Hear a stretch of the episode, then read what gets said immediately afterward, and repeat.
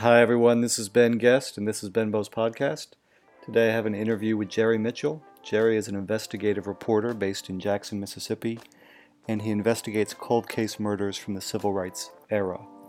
He is a fantastic person. I've known him for more than a decade, and as I say in the interview, he's one of my heroes. He's written a book called Race Against Time A Reporter Reopens the Unsolved Murder Cases of the Civil Rights Era, and I cannot recommend that book highly enough. Here's my conversation with Jerry Mitchell. Enjoy. I have very few heroes in life. You're one of my heroes. Um, and, you know, I consider you a friend, but we don't know each other well. I, you know, you, you might be a, a, a crappy person, you know, outside of my experience with you, although I highly. I am. I am. But um, Jerry Mitchell is just one of the true treasures that we have um, in in the U.S. today, and his work is based around cold cases, specifically murders of the civil rights era uh, in the Deep South. Um, I'm not religious, but I know you are. If that's not the Lord's work, I, I don't know what else is. Um, and we're talking, we were just talking off air, and I just hit record because Jerry published a great book last year called Race Against Time. A reporter reopens the unsolved murder cases of the civil rights era. Obviously, I cannot recommend this book highly enough. Um, if you don't believe me, you should believe John Grisham or Erik Larson or Taylor Branch or you know any of the the dozens of acclaimed reviews that you've gotten for your book. Um, so welcome to the podcast. And actually, we were just talking about publishing the book. Yeah. And, and you yeah. said the book when you turned it in, it was twice the size. The manuscript. Yeah, it was. It was it's hard for people to believe, you know, I'm sure, but well, each one of these cases, I've got four cases in the book. Each one of these cases could have easily been a book unto itself. And so I felt like I was already being, you know, as brief as I could be, you know, with some of these cases. But I mean, I wrote, um, I wrote twice as much. And when I turned it in, it was like pretty close to 200,000 words. I mean, this was a draft, a rough draft. Okay. And it was a first draft, rough draft. I wasn't trying to necessarily polish everything. Just, just get it down like a, like a journalist, get it down and then you edit it. And uh, my editor was like, this is, this is way too long. You're going to have to cut it down. So I said, so what does it need to be? And he goes, 125,000. I'm like, I'm at, I'm at 200,000. I have to get it down to 100. So I always got to cut it in half, right? And um, so I got it down to 135, and I said, your turn. so that's what we did, and went back and forth. John Cox, a great editor uh, uh, there at Simon Schuster, and and so John did that and got it down and and also helped me shape it more into a book. I mean, I, I, I admit it. I'm, you know, worked for newspapers, mainly for the Clarion Ledger for many, many years, over three decades. And so, and other newspapers before that. So, I mean, that's in my blood. I mean, you know, I'm, i bleed ink, you know, so it's, you know, I, I, that's the way I am and, and the way I write and all those things. And it's hard to get away from that. So, that's kind of the way we worked and went back and forth. We just kind of traded it back and forth.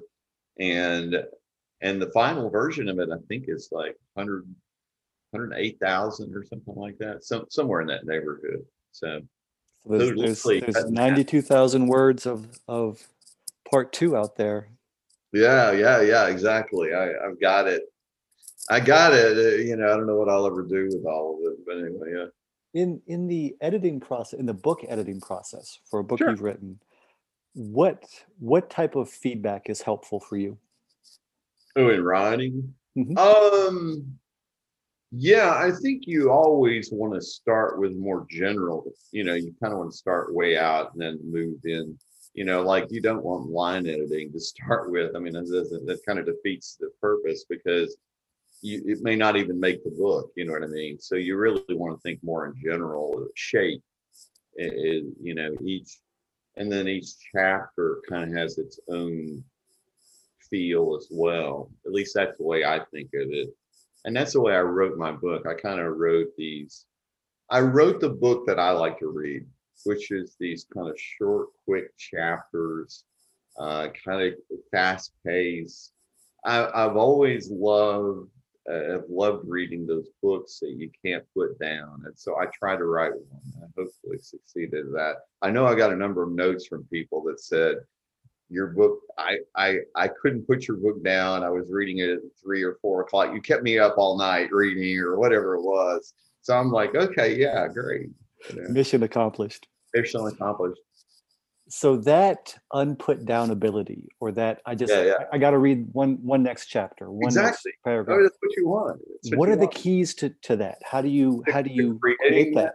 mm-hmm. well you know i'm far from any expert but i'll just talk about how i did it uh craft wise i mean i always think you what you want to do with each chapter you either want to propel it forward or you you want to have you, you know the, the hanging you want to leave them hanging on something that maybe they don't what's going to happen next you know like and and so inevitably a really good way to end a chapter which sounds kind of crazy is uh, a setback.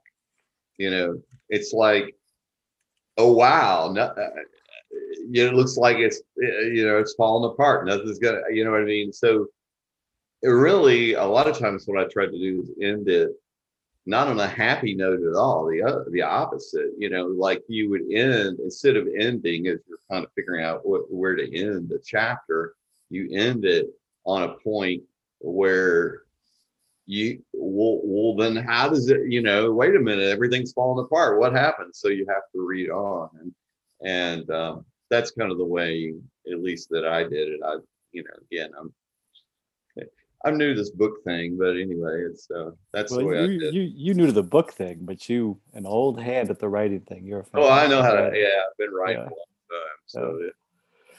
Um, so wrote down a couple questions, but we'll just kind of you know go wherever the conversation takes us. And you you've done a number of interviews and podcasts, and so we've always been so gracious with your time. So I, I'm going to maybe try to ask some questions that people can't easily find elsewhere. Right. You know, the general, you know, what motivates you and your background and all that. That's uh, people can find that elsewhere. Um, so we met. I think originally I interviewed you for a film, a documentary I was making called "The South Will Rise Again," and right. then for a couple years, uh, each year I'd bring my interns, my right. interns down to Jackson, and you'd meet with them, and that was always a highlight in fact, one of them um, attended your book signing in New York, which oh, is really? where I am now. I think you were in Columbia, right? I'm just down the down the street from Columbia. Right well, I yeah, I've been to Columbia for the book signing. I was actually at the Brooklyn Historical right. Society, that's right. I think uh, yeah. you know. I can't remember if I had. Yeah, I had two gigs there. One, one was there, and the other one was. Yeah, I'll, I'll forget now. It was uh, college so, right. but anyway, you've always been so gracious with your time, even though A, you're really busy, and B, your work is important. So, I was wondering if you could just talk about that. Why, why, what, what's the, why is, why is that so important to you? Well, as I kind of say in the new afterward, um, you know, for the paperback, I mean, this is what I sense, and we see this happening. You kind of think all this stuff. People may think my book is just about the past, but it's really uh, about what's happening now too, uh, in a lot of ways. Uh, you know, because history keeps repeating itself because we don't know our history, and um, we don't learn it. We don't. I mean, they don't. You know, what does the civil rights movement these days get taught as? Uh, Rosa Parks sat down, Martin Luther King stood up, everybody got their rights. Ta-da! You know, that's that's the civil rights movement, and of course that overlooks, um, you know, so many important, um, you know, people and courageous people. You talk about courageous people. I mean, uh, you know, Medgar Evers. I, I, you know, and I, I, I do this, and and you know this. I post every day on Facebook and and Twitter, kind of today in civil rights history. So, like today is a great example of one. I posted about Ida B. Wells, today's the anniversary of Ida B. Wells refusing. Like we think people think Rosa Parks was the first woman who refused to give up her seat. It's like no, oh, she wasn't even the first woman in Montgomery. She was the fifth. You know, who got arrested for that. So a lot of people don't realize, and that and the four women who did it before her were part of a very important. Uh, were part of the lawsuit that resulted in the desegregation of the buses. So even though Rosa Parks kind of gets all the credit, these other four women, if it hadn't been for them, there wouldn't have been the lawsuit. They wouldn't uh, that victory at Montgomery bus boycott victory wouldn't have happened. So that it's important to. But back to Ida B. Wells. So today, Ida B. Wells, she refuses to give up her seat on train. Like he wanted to put him in the, you know, hey, you're in the whites only train, you know, car. What are you doing here? And conductor tries to grab her move her. And and I like what she she wrote. I fastened my teeth into the back of his hand. I love that. and uh, and she actually sued and won initially, only to have the Tennessee Supreme Court reverse it. But uh, God bless her. Uh, one of my heroes for sure. Ida B. Wells, who was a, a great crusading journalist who wrote about that's what I really think journalism should be about, just exposing all these things that are going on that maybe people don't know about or want to ignore. And she exposed all those lynchings of African Americans that were taking place and just nothing being done about it. And, uh, but it didn't stop her from continuing to do, you know, what she was doing. I mean, she just, you know, she was very courageous, you know. And there's a couple different directions so Sure. I worked I worked at the University of Mississippi during the time when they were when they commissioned the Civil Rights Memorial. That was kind of Uh, interesting. That's an interesting discussion, isn't it? Because it, it kind of Hundred percent. evolved. It kind of evolved a little bit. Yeah, I don't even know if evolved is the right word. I think I think they Well, went got got got got uh, taken down. Right, that original right. idea got the, the original idea got scrapped. So I, I think one of the things that you and I both feel strongly about is, like you just said, the civil rights movement is not Rosa Parks sitting down, Martin Luther King standing up. It's there's a great book called Ordinary People. It's about ordinary people, the work of ordinary, everyday people Exactly. um, exhibiting courage to make life better for their fellow man. Exactly. Exactly. And so the original commission for the, the Civil Rights Monument at the University of Mississippi was uh, a just a more amorphous monument that didn't celebrate any one individual, Correct. but but was about the idea of confronting fear, the fear that people felt um, at Mhm. you know trying to enroll at the University of Mississippi, the fear Black people felt, uh, the courage, so on and so forth.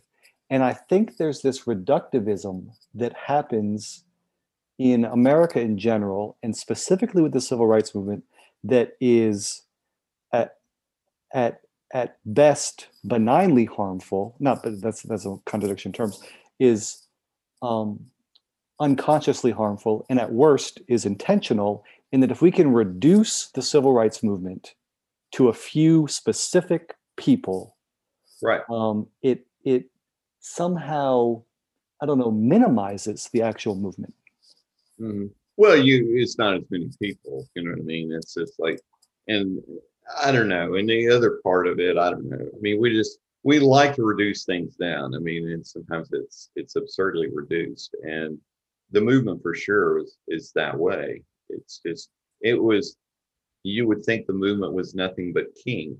You know what I mean, uh, Dr. King. And I mean, look, I give him all the credit in the world for what he did, but I think he, he would be the first to agree with that. That you know, it, it- look, it wasn't. It's not just me. You know, it's housewives, and I mean, you think of everybody who took part in that movement. Um, no matter how small. I, in fact, I feel strongly about this. I still haven't been able to convince the museum of this, but I hope to convince them eventually. Is that, that I think the I, of course, I'm partial to the Civil Rights Museum here in Mississippi because that's kind of what I've written about. But I think, regardless of where any of these museums should do the same thing, which is they should have a monument, and I, it doesn't have to be exactly like Vietnam memorial, but that's what comes to mind for me. And essentially would be nothing but names. And it would be the names of everybody that took part in the civil rights movement, no matter how small.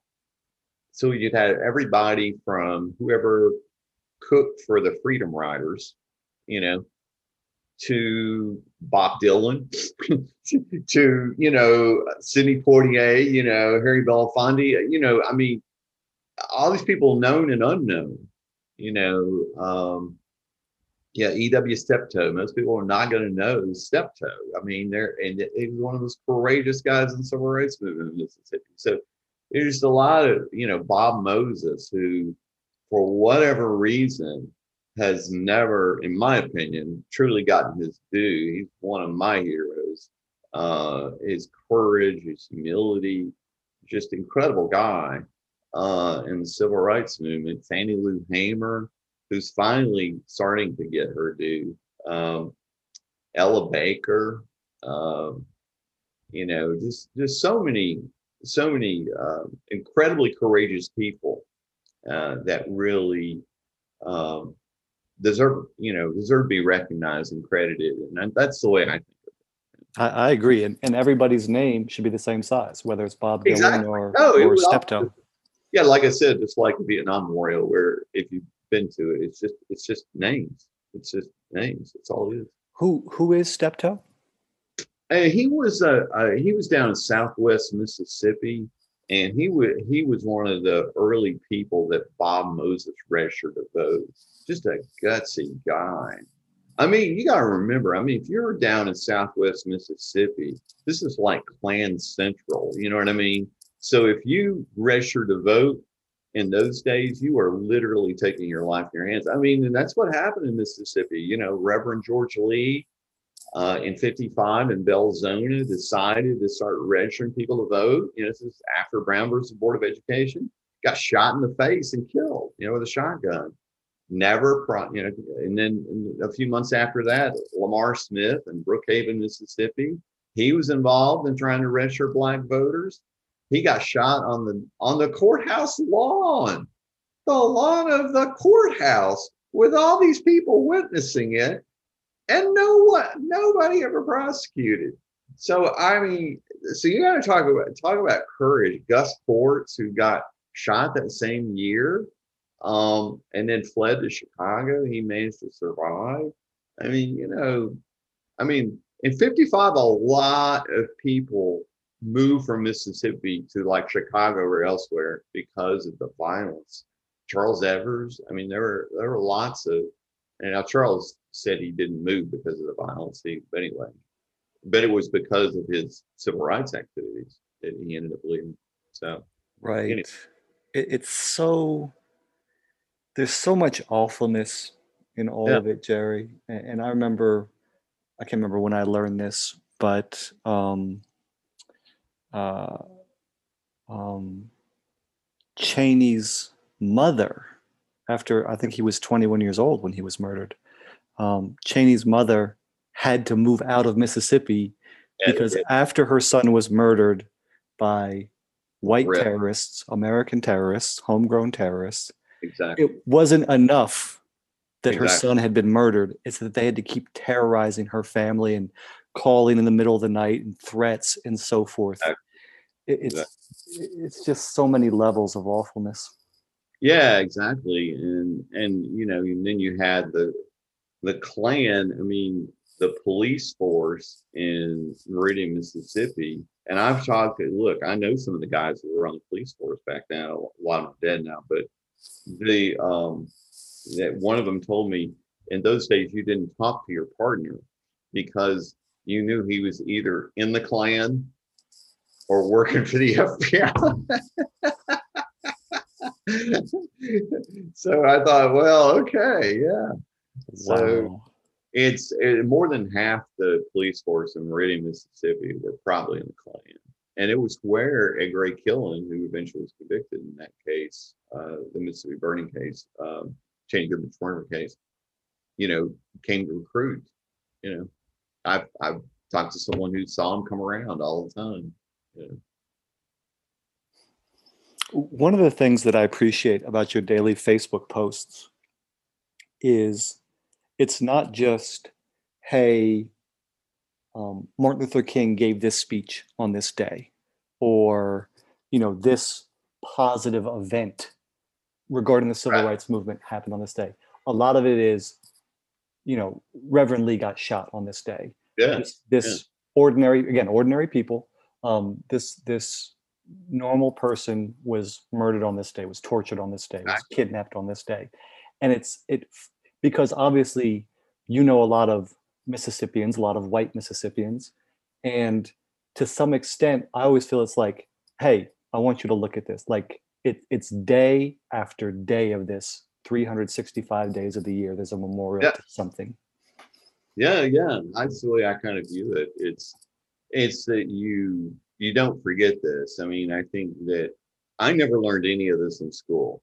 None of it. I mean, you know, when I went to school, it was I had a teacher who said, uh, well, we would have won the Civil War if we'd just done this. it,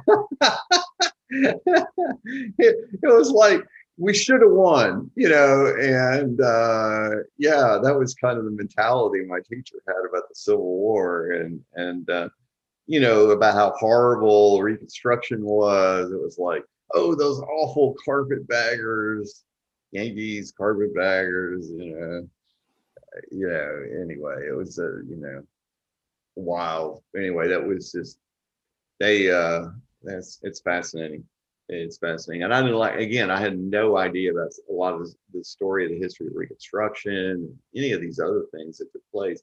No idea about the violence. That's the other thing. And I've gotten a, a lot of emails from people who've read the book. And my book is not meant to be any kind of comprehensive history, but hopefully with some brushstrokes gives people, you know, an idea more about this history and certainly can hopefully drive them deeper into learning more about this. But um I remember one woman wrote me, she was 66 year old from Georgia, and she said, white woman, and she said, I'm ashamed that I never did this history. Yeah. And we I, I had no idea like the violence of the massacres and Meridian and Vicksburg and I mean I had no idea all these massacres that took place just because uh, black Americans wanted to vote. I mean it's just we, and, and again, you know, it just, you know, now you, if you understand your history, you kind of understand your present a little bit better. You know, it's it's just people don't understand the context of a lot of these things. So then all of a sudden, if you start talking about, well, we did, we just, I'm not sure that we like this voting thing so much. We like it when we like get to do it. used to like voting, but now, uh, maybe not so much. You know. Some somebody put about the new Georgia law that you can't give water to people waiting in Yeah, it was vote. like, really? I'm and, so- like, and, and some somebody somebody put yeah you can't give water unless it's a fire hose then it's okay yeah, yeah, Right. yeah. And then it's okay if we go back to the fire hose. right Yeah. speaking of reconstruction um, two former professors of mine mentors of mine sent me maybe a year or two ago they sent me the the revised mississippi state constitution that was created as part of reconstruction and I'm, Yeah, yeah, yeah. it is it is a um, progressive, almost radical document that guaranteed public education through university for all citizens of Mississippi. Yep. And and you know you just look at it, and again, past, present, where we're going, future, and it's like it was all right here. It- this Yeah, we, we could yeah. have not solved this, but we could have made so much progress based on this document from more than 100 years ago that everybody agreed to and was put into law. Well, the the the reason that Mississippi was accepted back into the Union was because of that document. Hmm. And now there's actually a lawsuit involving this document. I didn't know if you do you know about this? You know what the lawsuit? Yeah, yeah. It, it was Bill and Rita who who sent me the, Yeah. the document originally. Yeah. Yeah. Um, So uh, yeah, it's fascinating. It is fascinating, but but there are a lot of people that died, like the people who served on that constitution, that Reconstruction Constitutional Convention, were assassinated. More than a few were assassinated because they dared to pen that document. Isn't that that's just frightening, isn't it? And, and, and going back to what you were saying, it's about people voting and children going to school. You know, Yeah. two of the most, I- I, don't know, two of the most benign things there are out there. Exactly. Exactly. there's so much horror and terrorism and violence around it. Yeah. And I did a piece. I did a piece uh, because I never, I couldn't find a figure for it, so I, I decided to try and, and I got some help from someone that knew where to get the figures. But I was really curious, how much were black schools underfunded? Like if you're talking about during the days when they were all white, all black, how much were those black schools underfunded compared to the white schools? And so uh, I had someone who helped me get the, there's act, they, they publish every year, you know, this is how much we spend on white students, this is how much we spend on black students. And they were markedly different. And so I uh, did the math on it and converted it into, you know, modern dollars. 25 billion, B, billion dollars between 1890 and 1960. Twenty-five than- dollars in Yeah, yeah, that's more than a little bit, huh? And it makes me wonder, well, wait a minute. If Mississippi's 25 billion, how much is that, you know, over the nation? You know what I mean? Like, how much are we talking about, you know, money wise? I mean, I think that's one of the things that, um, you know, people don't think about. I mean, you, I mean, uh, Ole Miss has in one of the photo collections, uh, which was done, the photos were done at the time. It's really fascinating. You probably know what I'm talking about, but they have pictures of the white schools and the black schools. This is like 54 ish, somewhere in there. And so they all of a sudden, Mississippi, you know, got religion when, uh, when the US Supreme Court was like, this is, you know, it's separate, but it's not equal. Mississippi's like, oh, oh, oh, we can make it equal. and so they went around and took pictures.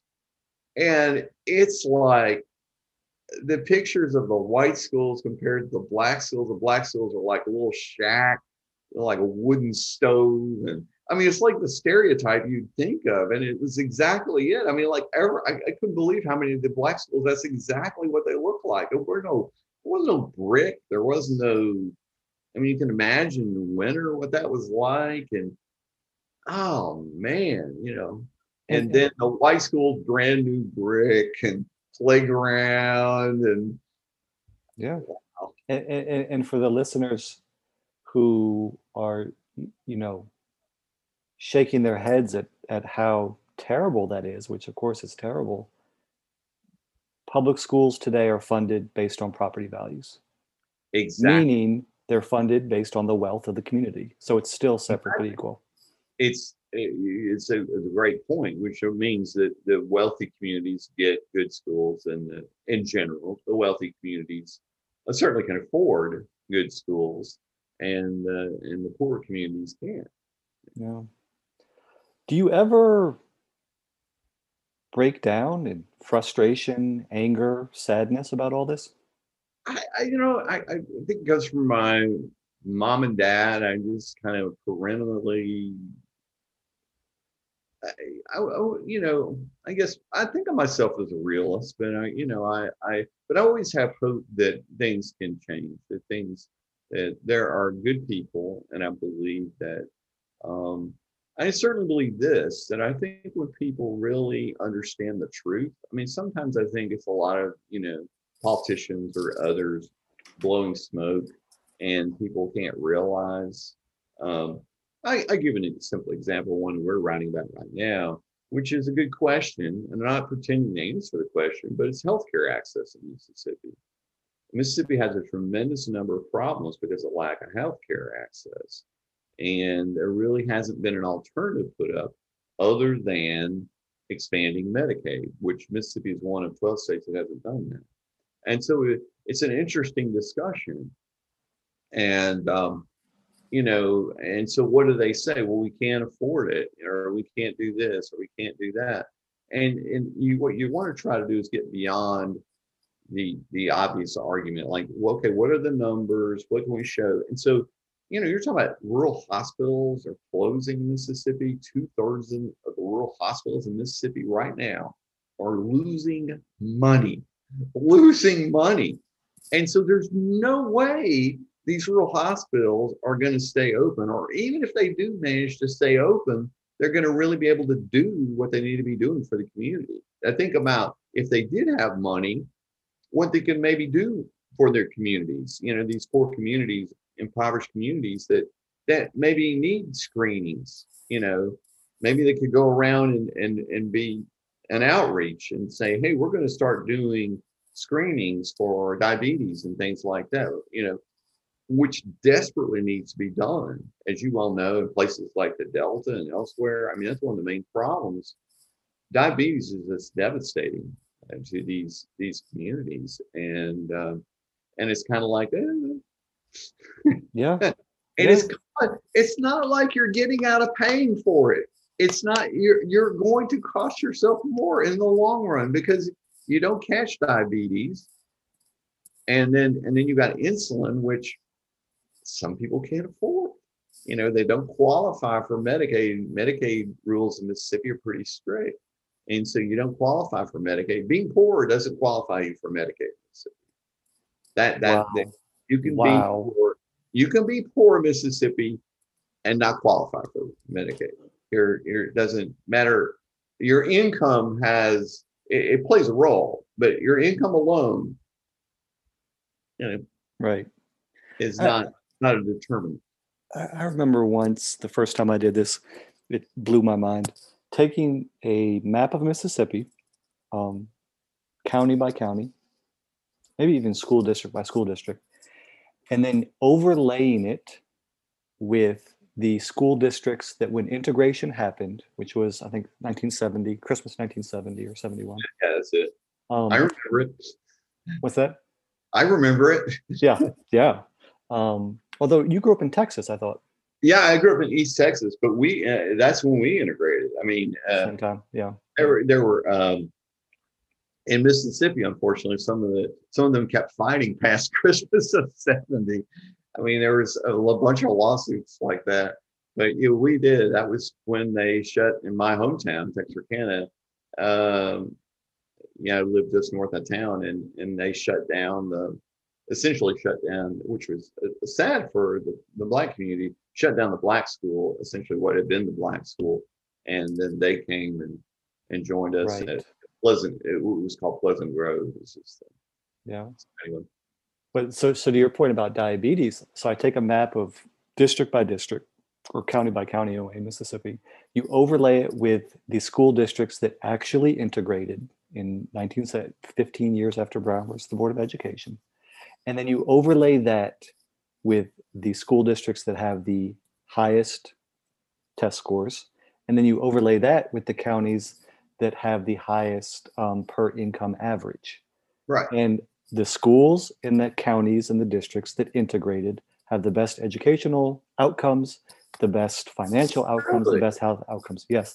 So it means places like Oxford and, you, you know, yeah, right. Places that integrated and, and I put integration in quotes, but but yeah, that, that, that, you know made us. My hometown integrated. My hometown right. integrated, and and it was rough, but it did. And so, so, so the point is not only morally from a human perspective is this the right thing to do, but just from a cold-hearted business perspective, right? It's the right thing to do. Yeah, and we're still too stupid to do it yeah, we we still we still we still fight these things. It's it's very yeah. fascinating.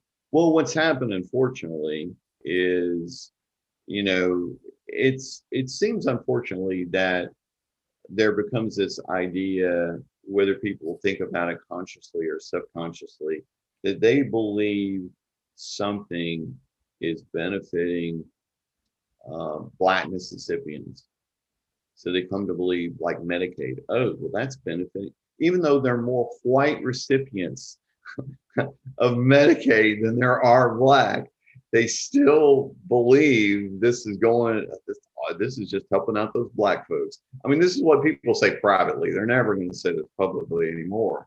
but that's my perception. I, I think I'm right about this because I've heard people talk about it. And then, and now, unfortunately, I think public schools have become that, or is it, it's it's now the perception is even though there are more white kids than black kids in the public schools in Mississippi, it's somehow come around to, oh, well, you're just helping out a bunch of black kids or, you know, helping out the black folks, you know, and there's that mentality that's still clinging on, which is unfortunate. I'm not saying by everybody, but by some for sure. Um, that mentality, either consciously or subconsciously, is, is going on because all of a sudden it's like everybody used to be for public schools in Mississippi, you know, and there used to be, it used to be no matter which party you were with, funding public schools was like a great idea. Um, I, you know, I did, I did notice their teacher raises now, or I guess back in vogue that, that both parties seem to be backing that now, but we'll see what happens in the future uh, with that. What do you think is going to happen in the future? What what's the what's the end game for all of this?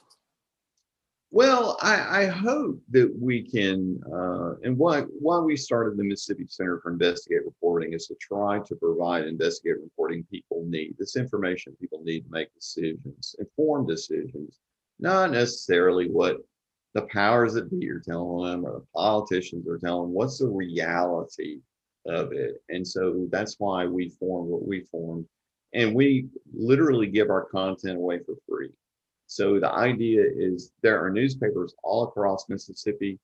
We more than 100. We give them our material, our stories, our photos, all that for free. Here you go. You can publish it in your publication. And so most of the major newspapers in Mississippi are using our content. So that's the idea is we just want to get, uh, let people know. I mean, just simple little things that maybe people don't think about. Because I know policing, for example, is something that's on people's minds. Um, really interesting to me is in 1995, the Justice Department and the International Chiefs of Police sent out a memo that said if you arrest somebody Talk about not listening to them, you know, or not paying attention to a memo. If you arrest someone and you handcuff them from behind, right? You don't lay them on their stomach and leave them there. That, that, by itself. I'm not talking about anything else. Uh, just that. You you you're supposed to roll them on their side or their stomach or whatever you do, because it affects your ability just to, just that alone affects your ability to breathe. And then if you add weight to the back, you affect the breathing even more. And, and so all this is in this memo that was came out in 1995. It has been, for whatever reason, ignored, not taught, or even if it's taught, it's not followed, you know, like local police departments, sheriff's departments, for whatever reason, they're not, they're not following it, they're not teaching it. You know, what all is happening with this? Because it's been a continued practice. And so I got a video the other day and published it. This guy's name was Robert Loggins, and he was arrested in 2018 and in the Grenada, in Grenada, Mississippi, brought into jail and they needed to change out the handcuffs. They had their arresting officer wanted his handcuffs back. They hop on that, like literally, like I don't know how many people hop on him, and the, arresting officer looks like he's on his neck, uh, best I can tell. And they're on him for three and a half minutes. They get up. The guy never moves again. The guy never moves again. And and if you really think about it, it's like, actually, this makes sense because I remember I, I, was I was a pretty small kid on the playground. I remember one time I had this big kid jump on me, you know, like like I was on the ground and like jumped on me. And I remember it just completely knocked the breath out of me. I couldn't breathe. And it's like you think about how many people getting on top of you, what it's going to do to your ability to breathe. I mean, it's just common sense, but but it's like what happens, unfortunately, is and this relates directly to the civil rights movement as well. It, the, the, what happens is we, we begin to dehumanize people. And so uh, the people that we fear, we dehumanize, uh, or we don't like, we may dehumanize. I mean, they, they, you know, the mentality can easily arise within the police community. And I totally understand. I've got some very good friends that are police officers that, um, you know, you're, uh, you're the good guys, they're the bad guys. And so bring this guy in and and and it's the dehumanization of it. You know, they they don't even pull his pants up, like his pants are at his ankles. You know, and they literally this guy lays there for I don't know seven minutes or more before they ever. I mean, the guy doesn't move. In fact, they try to move him, and he's like dead weight. It's like. Isn't that a big tip off? Maybe you want to check this guy. I mean, and they finally check his pulse. No pulse, no breathing. And it's just like we keep doing the same things over and over again and and and we're just don't learn. And and that's I think what what I view our job as important. We're trying to help people. We want to change these things for the better. We want to look, let's provide the training. This doesn't need to happen again people need to have the training. We showed that video to Dr. Michael Baden, who, by the way, did Medgar Evers' second autopsy. And he um, said, look, this is a homicide. You know, these guys, he died of asphyxia. And the, and the, and the original pathologist, best I can tell, never saw this video. Never saw this video. Uh, so they blamed it on drugs. so, right. Where, where have we heard that one before? Yeah, yeah. I heard that one anyway. So anyway. So which that, that kind of takes me to the to the private prison industry, which was the fastest yeah. growing industry, I think, during the Trump administration. It was certainly after Trump was elected, it, it was the one industry that saw the greatest rise in their stock prices because pri- the private prison industry is a for-profit industry. It is. Yeah. Um, and, and the way that I've sort of have a half-formed thought about it is slavery was built on the exploitation of black bodies and Correct. the private prison industry that exists today or the prison industry in general is is built on largely incarcerating largely uh, largely incarcerating black bodies yeah yeah it's well you know and and we just ran a story the marshall project did a story um about what they were doing they had these quote unquote ghost workers. Don't you love it? So they claimed like they were pretending like they had all these people actually working at the prison and they really weren't working at the prison. Yeah, it's it's on our website. You can go look under our prison section. You'll find the story that Joe Neff and, and, others at the Marshall Project did. But it's an excellent story, and it's all about that very point. That, in other words, like and see, they're supposed to maintain under their dang contracts certain staff levels, and they're not doing it. And and and so they're actually the state of Mississippi is supposed to be for what they would call clawing back this money. Like like if they're not keeping the staff that they're supposed to keep, the state of Mississippi is supposed to be clawing back this money. And um, up until the current administration, they weren't doing any of that. Like they weren't, they weren't, they basically weren't enforcing the contracts. They were just letting people, you know, do what they did. And this current administration now is beginning to claw back some of that. Right. And and in addition to the physical- and so they made all that money, if you want to think about it from a profit perspective, they pocketed all that money. I mean, staffing is obviously your biggest expense, you know, right. any, any business.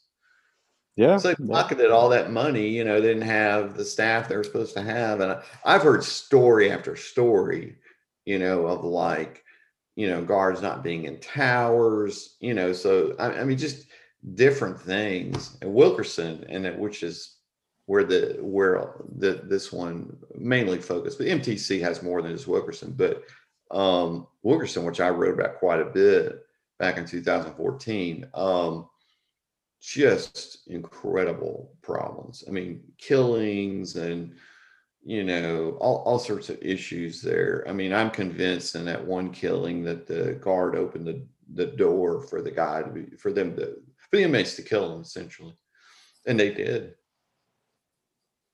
Yeah, so it's it's it's in addition to the physical violence, the sexual violence, the the um, just total lack of care for um, people that are that are supposedly in your care.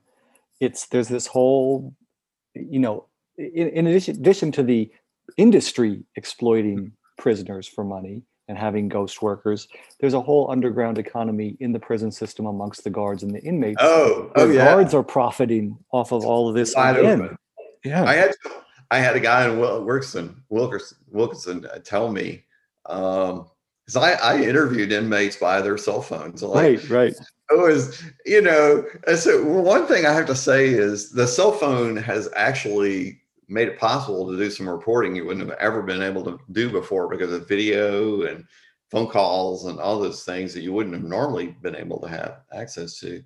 But um i remember interviewing one guy there a gang guy and he's like oh yeah it's easy to it's easy to corrupt a guard. I said really? He goes yeah. I just walk up to him and, and they're largely female by the way. Um, so walk up and say, "Hey, little lady, how'd you like to make a thousand dollars?" Right. And and see, tobacco up until recently, just now they've changed it back. Up until recently, uh, uh, tobacco was banned, and so it became number one contraband. You know, and so you could turn just like a you know, I don't, I can't remember now what the price of a, a pound of tobacco is on the outside. What, fifteen dollars? I think I'm, I think something like that. I, I may be off a little bit on that figure, but you could turn that in. You can turn that into ten thousand dollars inside prison. So, uh, you know, the gangs love that.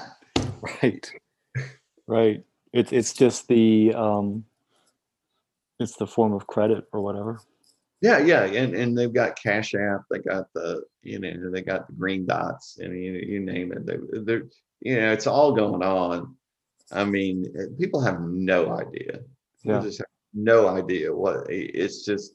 I, I feel like I'm just reporting like that much of it, you know, a little tiny bit of it, Yeah. and eh, that you know uh, that I can find out, and and it's just incredible. I remember one night actually got invited to and was on a gang conference call. Seriously, I was on a gang conference call. Yeah, yeah, and they were talking to me openly. It was like, yeah, yeah, yeah. what were they talking about Well, uh, they, to their credit, they were kind of talking about, you know, how they wanted to improve education of inmates and different things. So it wasn't like a negative call at all. It wasn't like, hey, you know, let's tell you about our secret plans of carrying out violence or something like that. Not at all. It was the opposite. It was like, we want to improve education.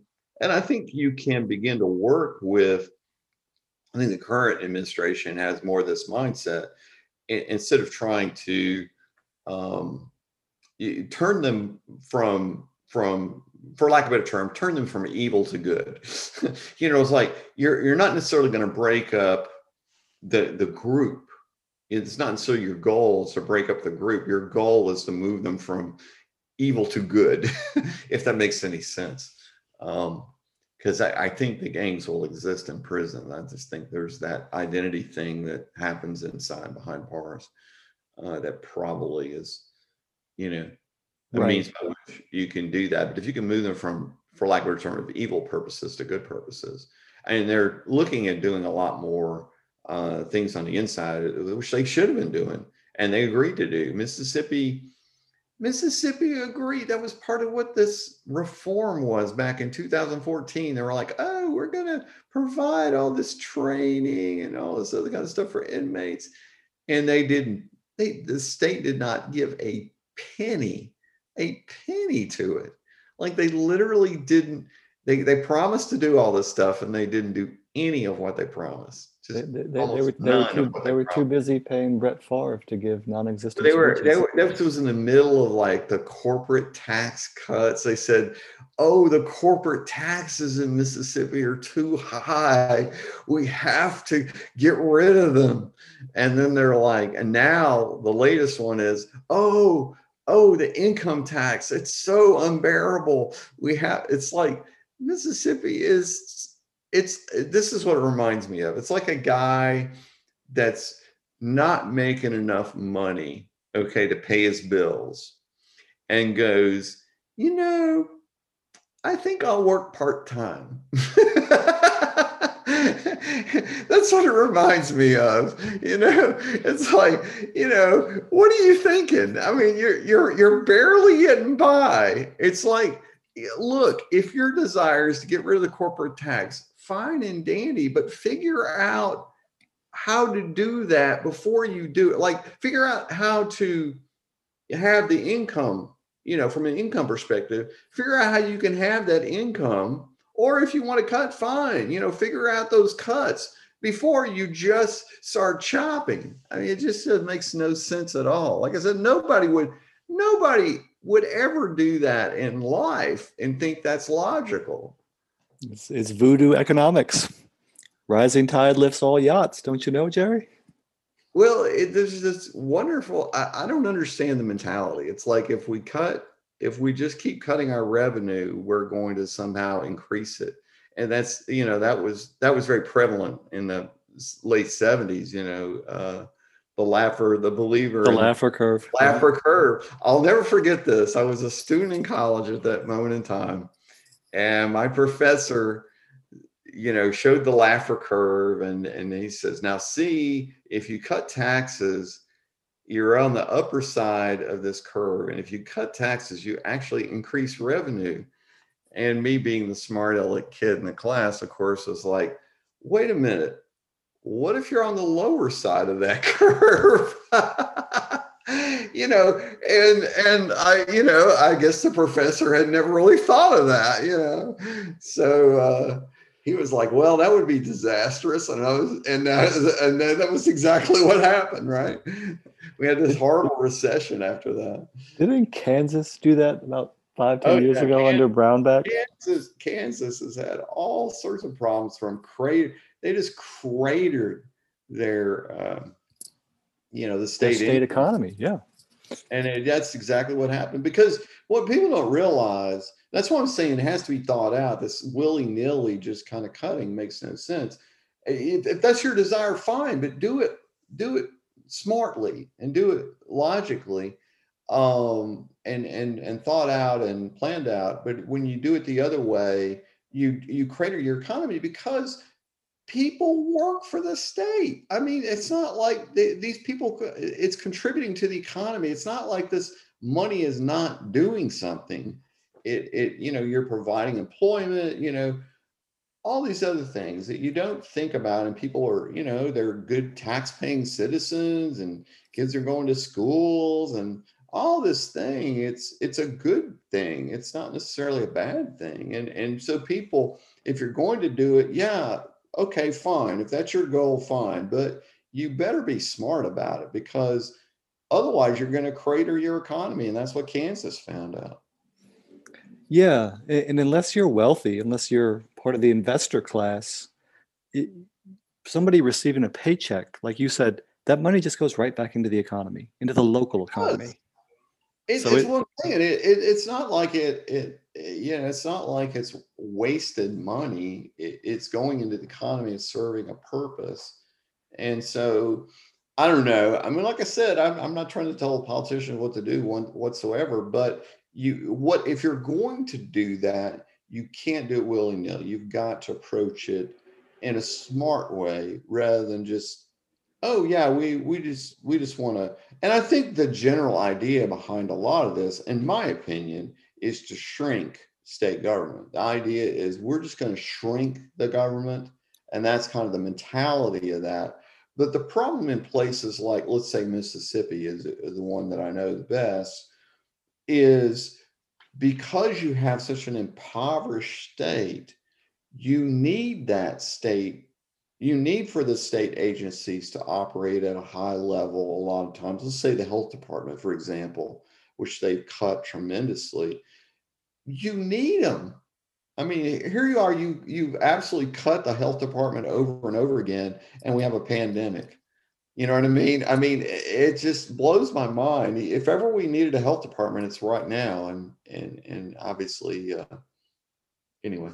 It's, so, it's like, it's like we'll you see. said, you, you, you can pay now, you can pay later. And the bill later is going to be a lot higher. Well, uh, you know, you're talking about like diabetes and stuff like that. There's no comparison. I mean, you treat my diabetes now compared to what you're going to think of what taxpayers are going to be paying for somebody to have dialysis. And and and look, we're going to be paying it one way or the other. Either either you're thinking, well, well, wait a minute, we don't want to expand Medicaid. You're still going to pay for it. If you go to the hospital, the hospital's having to absorb all this, you have to pay for it. You know, and that that's that's the thing. If you don't pay for it over over here, you're going to have to pay for it over here. It's not like you get out of paying for it. Uh, that's what people don't realize. And think how much money dialysis costs compared to how much money would you could you you would pay just you know to keep somebody from let's say you catch catch it early. You catch diabetes early. I mean you know and you and you prevent them from becoming diabetic. That saves tremendous amount of money. I mean you're talking you're talking potentially billions of dollars you can save by doing something like that. Yeah and it's again kind of going back to the point about school integration, not only is this the correct thing to do morally, if you're a Christian, is this the correct thing to do from a Christian framework? Um, just from a human being empathetic framework, it's also financially cold hard business wise yeah, thing to do. it's like in a business. I mean, you know, in a, on a business side, you make decisions. Sometimes you realize, hey, we need to let's say I'll do a simple one: insurance. We're gonna we're gonna spend a little extra money so we have insurance here so that you know just in case the business burns down or you know whatever the situation is. Yeah, we're willing to spend some money now to save us some money later, and that's right. the idea. Uh, I mean, I think that's clear. Otherwise, you have these catastrophic costs that hit you later on. And uh, I, you know, I think things like diabetes are a real crisis here in Mississippi. I mean, it's and, and it crosses. It's look, white and black. Eh, everyone, uh, everyone is affected, uh, whatever color in Mississippi, affected by uh, diabetes. You know, we know people in our families. My, I mean, my own grandfather was diabetic. I mean, we all know people that have had uh, my dad has low blood sugar, and so he has some issues. So I mean, there are all these things. And as Southerners, we we like to eat what we like to eat, you know, but it's not the best. It's not the healthiest. That sweet stuff. tea is yeah, something else. Not the healthiest stuff, you know. So we we uh, we pay the price uh, with, our, with our blood sugar. And, and, uh, to you know, to your point, Jerry, getting, and of course, I taught in the Delta, um, getting high quality, healthy food um, to everyday Mississippians is a challenge. Yes. And at the same time, the Mississippi Delta is the most fertile land on the planet. It's the, it's the cruel irony, isn't it? Isn't it? It's the most, it's some of the most fertile land in the entire world and and and and yet if you go into parts of the delta good luck finding a grocery store right right good luck finding a vegetable stand or a farm yeah, that's what i mean any of those whatever things. yeah well look let me let me get you out one last question All easy right. easy question fun question for you what is your favorite meal in jackson mississippi Oh wow, they'll kill me if I pick, pick one. you won't be able to show. What's one of them? How about that? Yeah, yeah, yeah. Well, let's see. I'm, I'm trying to think. Um, I should, I should, I should. Uh, well, uh, I'll, I'll, try to pick several, and that way I can, I can, I can, I can. They'll like me. Show your face. Uh, yeah. yeah, I love, I love, uh, like Hal and Mal's, you know, has like great red beans and rice. And I love the comeback dressing. And for those who've never been to Jackson, it's like a specifically Jackson thing called comeback dressing. Um, and then uh, I love, uh, um, uh, yeah, I, I just had tamales the other day from the Red Apple Inn I could say those are like the best tamales I think I've ever had. I don't know if you have not had tamales from the Red Apple Inn. I, I, I, have had pig ear. I yeah. had a pig ear sandwich from the yeah, Big Apple Inn. What do you think of the pig ear sandwich? It's the only pig ear sandwich I've, I've ever had. well, the tamales, since. I have to tell you, the tamales are excellent. They're excellent. And then one of my my favorite place to eat, and I have to confess, I will I will give him this credit, is Monty's. And mm, Monty, I don't know it. Uh, it, well, he's in although he, he's uh, in Byram, but I think he's going to have a new location out the reservoir as well. I think I saw that they were doing something out there. So, um, but Monty's is like kind of Cajun food. The, the thing I love there, well, I love a lot of stuff there crawfish fettuccine. Oh man, it's just wow. Yeah, and then you know you've got so many great places. Walker's Drive-In. Yeah. You know you've got Bravos. You've got. Um, I just had something the other day. I had uh, ate the other day at Sal Mookie's. I, am you know, Char is a great place to eat. Uh, uh, there's so many great places to eat in Jackson. It, it's it's hard to it's hard to hard to restrict my list. oh, uh, uh, Vietnamese. Uh, I I got to be honest. The two huh. Vietnamese places that I've ever eaten are in the Jackson metro area. Uh, one is uh, anyway Saigon Grill and, and mm. well Saigon Restaurant, and then Little Saigon, and they're both excellent. And uh, the pho at, at the Saigon Restaurant is just incredible. I love that.